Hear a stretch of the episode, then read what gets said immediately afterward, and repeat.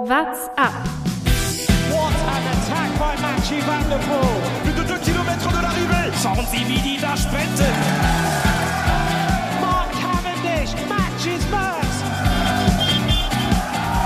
Tadej the Tornado wins the Tour de France. Are you a little cannibal? Nah, nah, little cannibal, come on. Tourfunk, die tägliche Dosis Tour de France. Oh, Jasper Philipsen, nach acht Podiumsplätzen bei der Tour de France klappt es auch endlich mal mit dem ersten Sieg.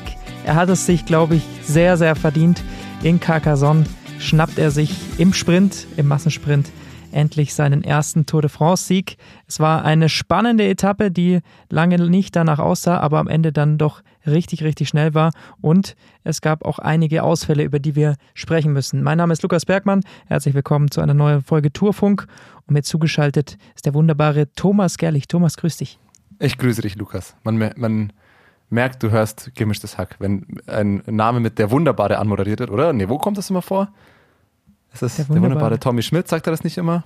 Stimmt, das nee. sagt er ganz zum Schluss. Ja. Das letzte Wort hat er Thomas. Ja, genau so rum ist es, ja. Was ich dich noch fragen muss. Ja. Du hast jetzt Ironman gemacht, warst direkt mhm. danach im Radurlaub.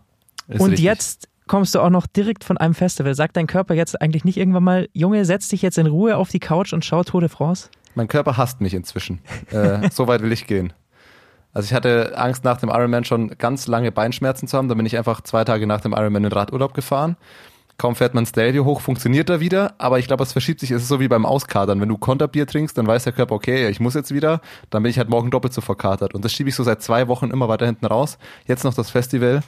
Ähm, morgen früh wird mein Körper mich irgendwann in die Knie zwingen. Oder ich bleibe doch Herr über meinen Körper. Mal schauen.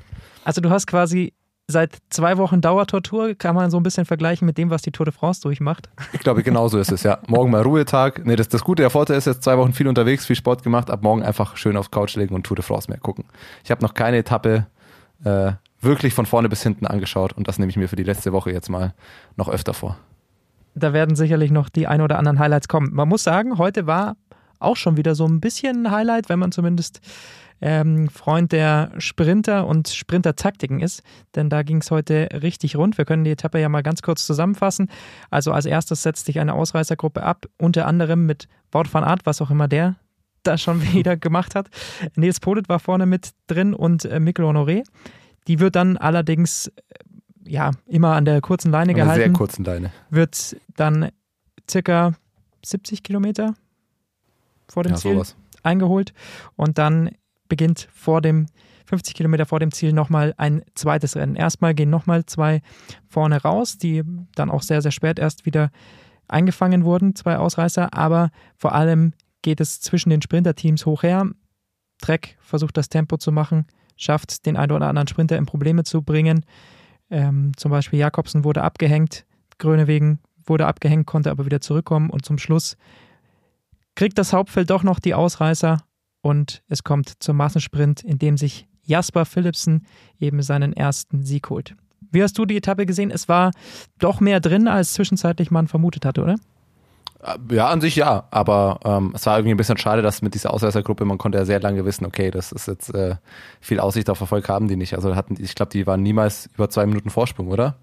Äh, die waren auch immer so bei 1,30 circa oder 1,50, was sie da ja, Vorsprung zwei hatten. hatten sie schon mal, aber äh, ja, aber es war nicht. so an der kurzen Leine, dass man gewusst hat, okay, die dürfen jetzt halt ein bisschen mal vorne fahren, aber mit dem Etappensieg werden die wahrscheinlich nichts zu tun haben, außer es passiert noch irgendwas Verrücktes. Ähm, ja, und dann war es am Ende der leichte Uphill-Sprint, den man, den man erwartet hat.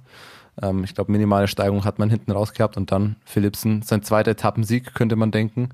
Ähm, mal gucken, welches Foto, welches Jubelfoto er jetzt postet. Äh, von dieser Etappe. Ja. Und diesmal Wout Zweiter. Also bei diesem Jubelfoto ist Wout mit drauf. Beim anderen war er ja schon im Ziel. Insofern, ja, aber du hast es ja gesagt, so auf der Top 3 gewesen, irgendwie, dass der jetzt mal eine Etappe gewinnt. War Zeit, will man meinen. Wout kennt sich mit dem zweiten Platz ja auch gut aus. Also am Ende eigentlich alles, alles okay soweit. Es war warm. Es war so viel kann man schon mal sagen. Deswegen auch die Vorbereitung der Teams mit sehr, sehr vielen Flaschen. Es gab heute auch Ausnahmeregelungen bei der Tour de France. Man durfte sich länger verpflegen. Normalerweise ähm, gibt es da ja genau Regeln, bis bei welchen Etappen und bei welchen Etappenschwierigkeiten man sich da bis kurz vor Ziel noch verpflegen darf und wann nicht. Heute ähm, war das alles dann länger erlaubt und es durften auch Flaschen entsorgt werden in nicht diesen Müllzonen, die ja sonst auch immer Pflicht sind, wo man sich der Flaschen entledigen kann. Das wurde heute alles aufgehoben, weil der Tour de France auch bewusst war, okay, wir müssen heute irgendwie schauen, dass die Fahrer so viel wie möglich irgendwie da ans Wasser kommen und da musste man dann, glaube ich, solche Regeln einfach ein bisschen, ein bisschen auflockern. Ja, um das mal in Zahlen auszudrücken, also Max Schachmann hat der Sportschau nach dem Ziel noch gesagt, wir haben heute mit acht Fahrern 150 Trinkflaschen gebraucht. Es war brutal. Kann man sich mal ausrechnen, es sind, äh, wenn man acht Fahrer runterrechnet, 18 Flaschen pro Person. Es ist ein bisschen was.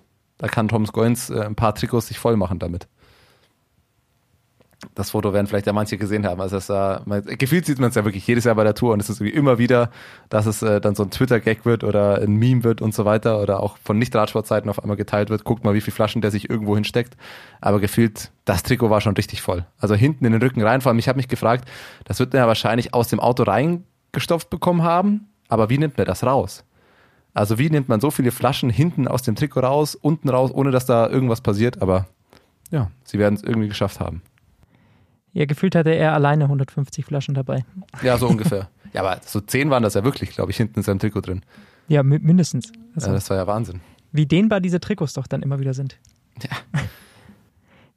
Ich würde es nicht machen mit meinen. Danach kannst du sie wahrscheinlich äh, nicht mehr ganz so anziehen. Aber gut, die kriegen ja jeden Tag äh, ein neues. Wir haben dann schon früher auf der Etappe ein sehr, sehr wichtiges Thema gehabt, bevor wir dann gleich auf das Renngeschehen noch weiter eingehen. Denn vor dem Start hatten sich schon einige Fahrer leider abmelden müssen. Das war unter anderem wegen äh, Corona äh, Magnus Kort Nielsen, der leider aussteigen musste, genauso wie Simon Clark, beide schon Etappensieger bei dieser Tour de France. Und dann auch noch ein ganz prominenter Name aufgrund seiner Verletzung, die er seit der fünften Etappe mit sich rumträgt, Primoz Roglic. Es gibt viel Diskussionen auf Twitter, die sagen, Roglic, der Egomane, jetzt steigt er aus, anstatt weiter Jonas Wingegaard zu unterstützen. Ich glaube, das muss man so ein bisschen entkräftigen, oder? Ja, was heißt ein bisschen absolut? Also ich sehe es ganz anders. Also erstens hat der Mann äh, die letzten Tage, ich meine, der ist ja früh gestürzt, also er hat die letzten Tage genug noch äh, Wingegaard unterstützt, hat genug gemacht, sehr aktiv gefahren. Ähm, und man muss es ganz einfach auf einen Punkt runterbrechen. Der Mann ist verletzt, der hat offensichtlich Schmerzen. Welcher Leistungssportler äh, oder welcher Mensch überhaupt soll weiter in die Schmerzen fahren? Das macht keinen Sinn. Es geht um seine Gesundheit. Und ähm, der hat, der hat andere Ziele. Er wird jetzt, er hat jetzt lange geholfen. Ähm, er hat viel gemacht. Das war wahrscheinlich eh schon, hat er sich eh schon ein bisschen auch äh, gebuckelt oder geopfert, sage ich mal, oder Teile seiner Gesundheit ein bisschen riskiert und es macht auch keinen Sinn, ähm, wenn man sich nach, wann ist er gestürzt? Der, glaube ich, die fünfte Etappe direkt, ähm, wo er sich die Schulter selbst Richtig. wieder eingekugelt ja. hat, ähm, dass man dann noch die ganze Grand Tour zu Ende fährt wenn er offensichtlich nicht fit ist und einfach verletzt ist. Punkt aus. Also ich glaube, da muss man nicht lange drüber diskutieren. Ähm, und äh, ja, wir sprechen jetzt nicht über einen Helfer, dessen Job es immer ist, nur zu helfen, sondern man hat einfach auch aus Teamsicht und auch aus seiner Sicht einfach noch sehr große Chancen. Ja, es ist jetzt wie der, äh, man will makaber schon fast sagen Running Gag, dass es wieder die Vuelta wird für Roglic dieses Jahr, aber er hat einfach noch ein großes Ziel, das wird er dann wahrscheinlich angehen ich finde das absolut nachvollziehbar. Ich weiß gar nicht, warum es da diese Diskussion gibt. Ist vielleicht auch so ein bisschen eine Twitter-Diskussion einfach, ähm, die man gar nicht ernsthaft lange führt. Aber also ich habe da eine relativ klare Meinung. Er hat sich viel geopfert. Warum Gesundheit riskieren? Macht keinen Sinn dass er weiterfährt. Und ihm, zu, ja?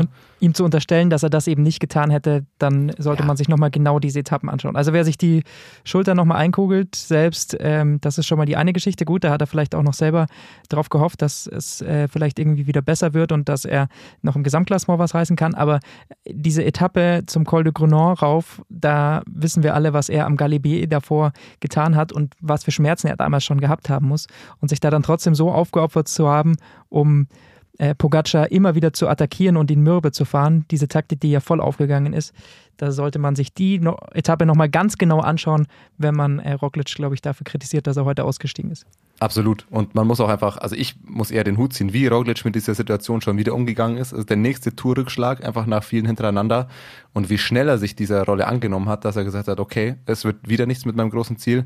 Und wie, wie schnell er sich dann eben auch absolut in den Dienst seiner Mannschaft und auch von Jonas Wingegar gestellt hat ähm, finde ich, hat bisher die Tour eigentlich alles nur für ihn gesprochen. Also ich muss sagen, mein Respekt ist noch mehr gewachsen vor ihm, weil er, finde ich, mit der Situation, die ich mir absolut nicht einfach vorstelle, sehr gut umgegangen ist.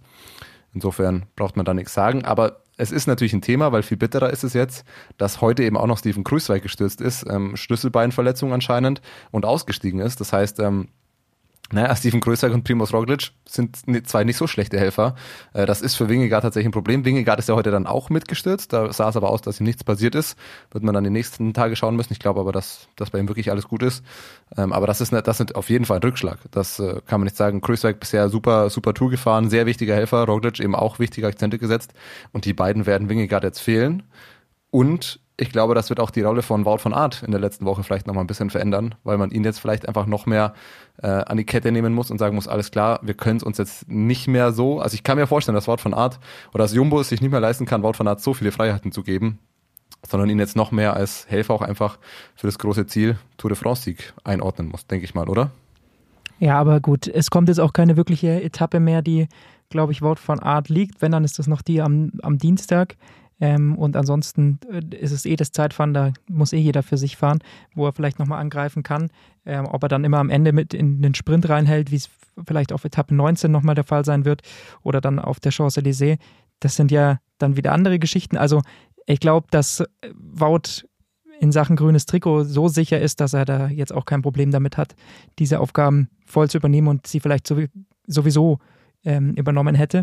Die andere Frage ist bei Jumbo Wismar noch, wie geht's Tisch Pinot, der dann auch gefallen ist, auch Jonas Wingegaard nochmal mitgenommen hat. Jonas Wingegaard geht's gut, hat er gesagt im Ziel. Er weiß allerdings nicht genau, wie es Tisch geht. Hoffentlich geht's ihm auch gut, meinte er.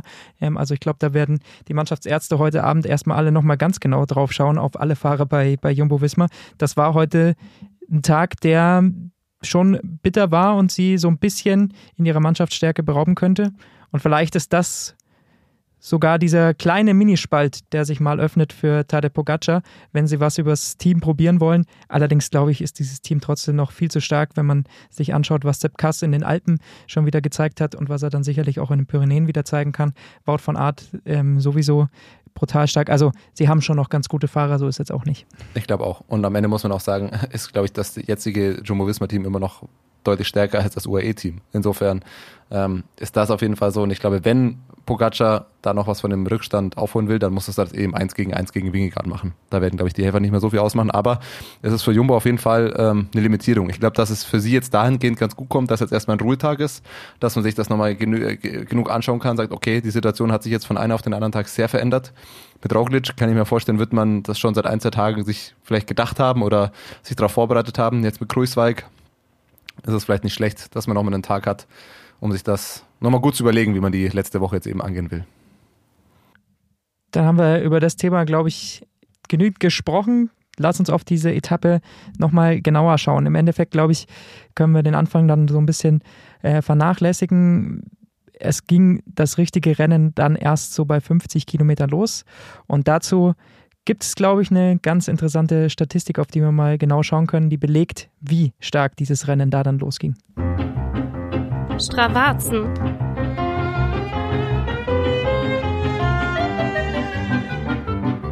Die letzte Bergwertung des heutigen Tages, Bergwertung der dritten Kategorie, circa 50 Kilometer vor dem Ziel, zu, rauf zum, jetzt kommt mein grandioses Französisch wieder zu tragen, Cotte Camassé, würde ich es jetzt mal aussprechen. Würde ich auch sagen, ja. Ich hoffe, äh, da sind wir richtig.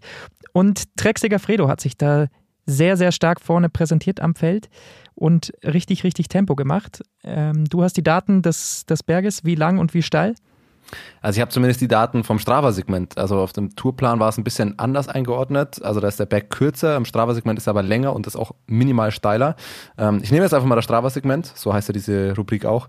Äh, das sind 8,5 Kilometer, man macht 380 Höhenmeter, Steigung 4,4 Prozent. Also ist jetzt genau sowas. Steil ist es absolut nicht, aber es geht halt nicht flach dahin.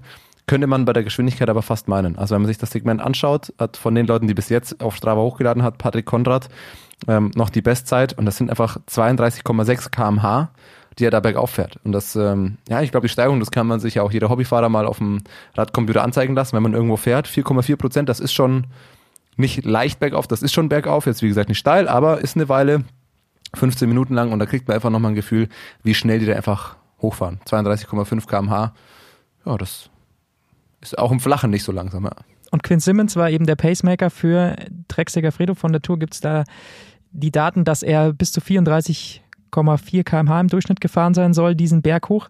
Interessant ist dann vor allem der Vergleich mit Dylan Grönewegen, denn das war der das Ziel, das, glaube ich, Drecksäger Fredo da auf jeden Fall im Sinn hatte, nämlich die Sprinter abzuhängen. Bei Fabio Jakobsen hat das funktioniert, Dylan Grönewegen kam später wieder zurück, aber wenn man nur diese beiden vergleicht, dann ist Quinn Simmons fast 4 km/h schneller da hochgefahren als Dylan Grönewegen und das ist dann schon eine ordentliche Ansage. Da hat man gesehen, wie schwer der sich getan hat und wie schwer äh, Drecksäger Fredo ihm da das Leben gemacht hat. Und selbst wenn er, glaube ich, später wieder zurückgefahren werden konnte vom Team Bikes Exchange, hat ihm das definitiv heute so auch die gute Platzierung gekostet, weil er dann nicht mehr die Beine im Zielsprint hatte.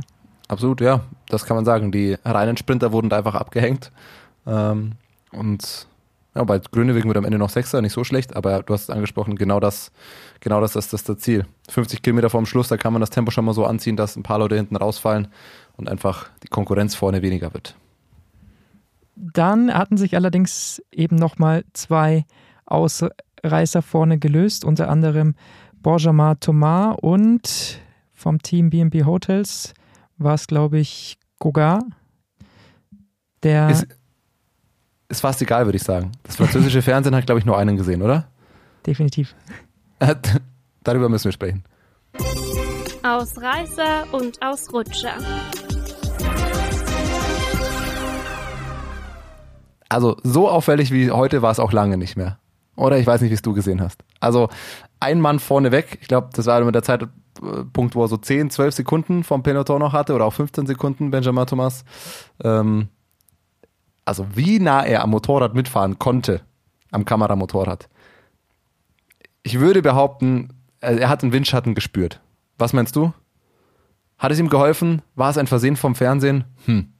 Ist es Zufall, dass es ein französischer Fahrer war? Ich weiß ja nicht ist natürlich die Frage, ähm, Florian Nass hat es in der AD dann auch immer wieder gesagt, dass sie so ein bisschen auch beim französischen Fernsehen reingehört haben. Da hören sie ja dann ähm, auf den einzelnen Spuren, kann man das ja so ein bisschen mitkriegen, wie da gesprochen wird.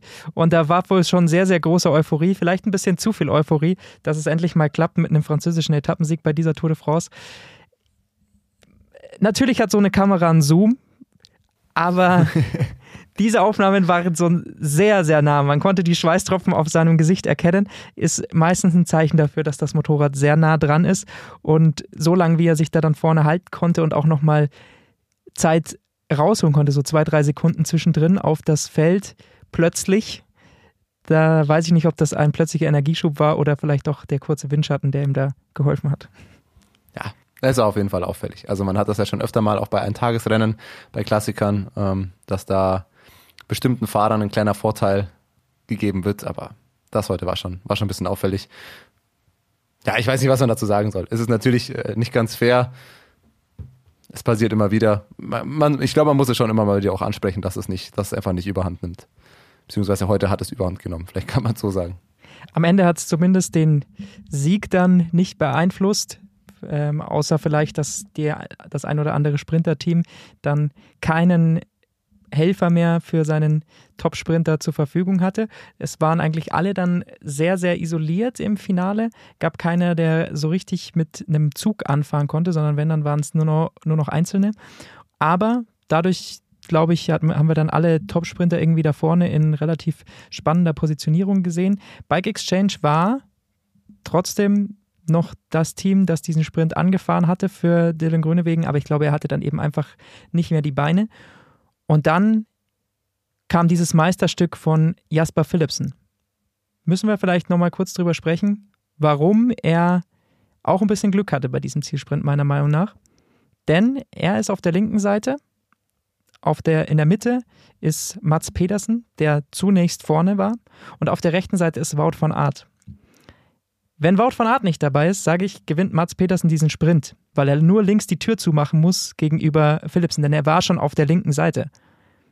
Allerdings dadurch, dass Wout von Art auf der rechten Seite kam, hat sich Mats Petersen entschieden, nochmal so ein bisschen darüber zu gehen und hat versucht, Wout von Art die Tür zuzumachen. Dadurch war die Tür überhaupt erst offen für Jasper Philipsen. Also Jasper Philipsen kann sich meiner Meinung nach heute ein bisschen bei Wout von Art bedanken, dass er diesen Sieg holen konnte. Denn wenn es Wout von Art nicht gäbe, dann würde der Sieger wieder Mats Petersen heißen, zum zweiten Mal bei dieser Tour de France. Also muss ich Jasper Philipsen bei Wout bedanken, dass er, also die Beziehung zwischen Jasper Philipsen und Wout von Art bei dieser Tour ist auch einfach ein bisschen besonders. Vielleicht kann man sich darauf einigen. Definitiv. Aber ähm, es war natürlich ein stark ausgefahrener Sprint, Mann gegen Mann. Ähm, alles dann fair zugelaufen, keine unfairen Fahrbahnwechsel oder sowas und äh, eine Tür, die komplett zugemacht wurde, sondern war alles immer noch fair. Aber wenn ähm, Mats Petersen auf seiner Linie bleibt, dann glaube ich, hat Jasper Philipsen ein Problem, da links vorbeizukommen. Dann ist die Tür da eigentlich zu. Und dadurch, dass Mats Petersen sie so ein bisschen aufmacht und auf Wout schaut, kann sich Jasper Philipsen dann auf der linken Seite eben durchmogeln. Hat er sich aber auch jetzt einfach verdient. Wir haben es am Anfang der Folge schon gesagt. Es war sehr emotional für ihn. Er meinte, er wird jetzt hier im Fernsehen vor den Kameras weinen, das ist ihm egal. Das darf man auch beim ersten Tour de France-Sieg. Absolut. Wir müssen übrigens auch noch feststellen, während wir hier aufnehmen, ist die Etappe auch noch nicht vorbei. Ich verfolge immer so ein bisschen parallel. Michael Murkoff ist frei noch unterwegs. Vor zwei Minuten hat äh, der Koenig oder Quickstep auch geschrieben, fünf Kilometer noch für ihn. Es wird sehr knapp mit dem Zeitlimit. Äh, vielleicht können wir das noch auflösen. Ich hoffe, dass wir das gleich noch rausbekommen, ob er es schafft oder nicht. Ich glaube, es ist vom Zeitlimit nur noch, ja, müssten nur noch ein oder zwei Minuten übrig sein. Schauen wir gleich mal. Aber, Lukas, ich schaue auf die Zeit. 20 Minuten sind rum. Ich hätte gedacht, es dauert keine 20 Sekunden, bis du es ansprichst. Du hast es mir im WhatsApp-Chat schon anmoderiert. Ich dachte schon, es wird sehr unangenehm, weil du direkt damit mit, dem Tür, mit der Tür in die Haus fällst. In, ja, vergiss, was ich sage. Fantasy. Was ist los? Du hast mir, irgendwas hast du mir ganz uneindeutig geschrieben, ist heute passiert. Willst du es nicht selber erzählen, einfach? Ja, es, äh, ich dachte, ich dachte, ich hätte mir den Etappensieg geholt und den habe ich jetzt auch. Es, es geht hin und her. Man weiß nicht ganz bei diesen Was Auswertungen. Hast du schon, hast du schon gejubelt und wirst doch nur Zweiter? Äh, genau, ich, Tom Thomason war zwischenzeitlich mal vor mir aber es wird dann immer doch noch ausgewertet mit diesen ganzen Punkten in den Klassements und dann kriegt noch der kämpferischste Fahrer was und so weiter. Und jetzt lag ich dann schon mal vier Punkte hinten. Jetzt bin ich doch wieder vier Punkte vorne und habe mir den Etappensieg holen können. Knapp vor Tom Thomason. Das bist nicht du, auch wenn der dann jetzt, Name Dann jetzt liegt. die ersten Worte im Ziel. Was sagst du zum Etappensieg? Ja, ich werde am Podcast-Mikrofon weinen, um Jasper Philipsen zu zitieren. Und los. Nein, äh, ich habe halt auf Jasper Philipsen heute gesetzt, das hat äh, mir geholfen. Es wird dadurch jetzt auch Bist spannend. Bist du glücklich darüber? Findest du das gut oder ist es neutral oder was denkst du darüber?